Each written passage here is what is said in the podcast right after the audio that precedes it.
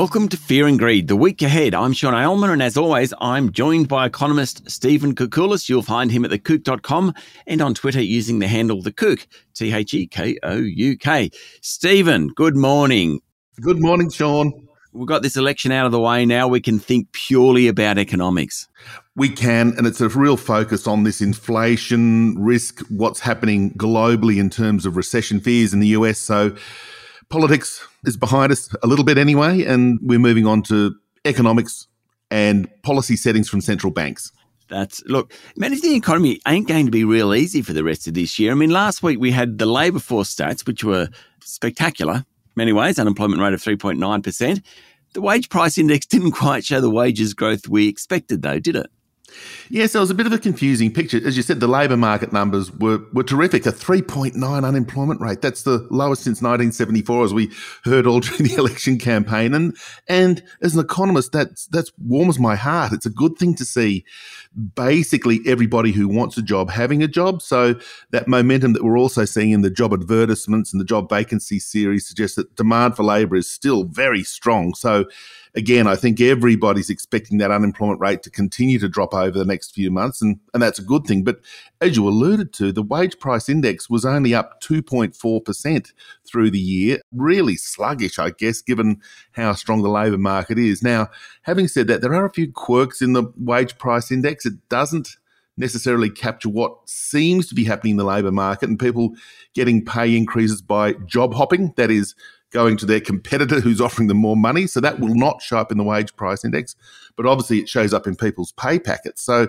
there could be a little quirk in how the wage price index is measuring like household disposable income, if you like. And so we probably have to wait, I think it's about two weeks for the national accounts to show the March quarter household income numbers, which will almost certainly be stronger. Okay. Now, one of the things uh, about the economy at the moment, we have this incredible labour market. Yet, I mean, the election campaign was a great example. Cost of living was such a big part of that. We feel that in petrol prices, we feel that in food prices. But we're not doing too badly, really, because most people can get a job if they want one. And that, at the end of the day, allows people to buy food and to buy petrol and to make sure they've got shelter and clothing and all that sort of thing. Oh, look, that's a really important point too, and that actually feeds into this housing discussion too. With rate hikes coming, and obviously there's more rate hikes to come. People are still saying, "Oh, the rate hikes will cause house prices to crash," and there's all these concerns out there about housing. But one of the things that we've learned, or I've learned, looking at the house price cycle and this link on on employment and how important that is for sustaining an economic upturn, is that it's much much easier to service a mortgage, even a big one, if you've got a job, than even a little mortgage if you don't have a job. So, yeah, yeah. Uh, and, and I'm thinking back to that period in the early 2000s when the RBA hiked 300 basis points. And what happened to house prices? They rose 30% with 300 wow. points of rate hikes. And the reason was we had a very strong and a very tight labour market back then. So while rate hikes clearly are a negative for house prices, I think they're going to be offset by this you know, real resilience in the labour market. Okay, so let's think about what we've got coming up this week. Another side of the economy, business investment, very, very critical to the thesis, the March quarter figures, isn't it? And it's very critical to growth. Oh, indeed. And I think they're going to be quite strong. We've got this bit of a elastic band effect from the lockdowns late last year. And remember that the lockdowns were in the September and even the very early part of the December quarter last year. So here's the March quarter numbers. And while there's still, you know, some concerns with people staying away from work because they have COVID or they've been living with someone who's got it, that nonetheless, if we believe the NAB survey and even the CapEx expectation survey, we should see about a 5% lift in CapEx in this quarter. We know that imports of machinery and equipment were very strong and that they obviously feed into CapEx quite directly. So we should get confirmation that the business investment side of the economy is doing pretty well in retail trade for April as well this week?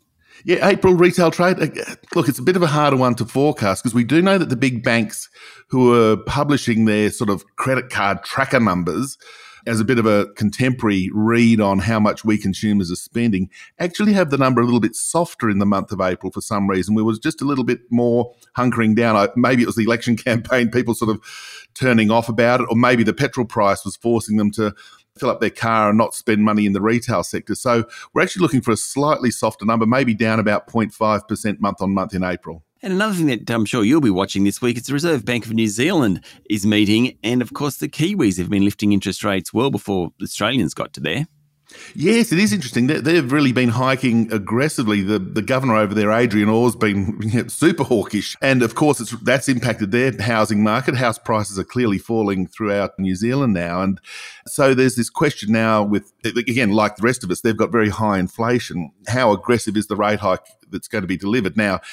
There's some chat that it'll be 50, some chat it'll be 25. I think with some of the market volatility that we've seen in recent weeks, some of the concerns about a, a hard landing in the US and the China lockdowns with COVID, they might just be a little more cautious and go 25. And, and as we just noted, they've already got a quite a few rate hikes already in the pipeline. Stephen, have a great week. Thank you, Sean. That was economist Stephen Koukoulas, better known as The Kouk. You can find him at thekouk.com and follow him on Twitter using the handle The Kouk. I'm Sean Aylmer, and this is Fear and Greed, the week ahead.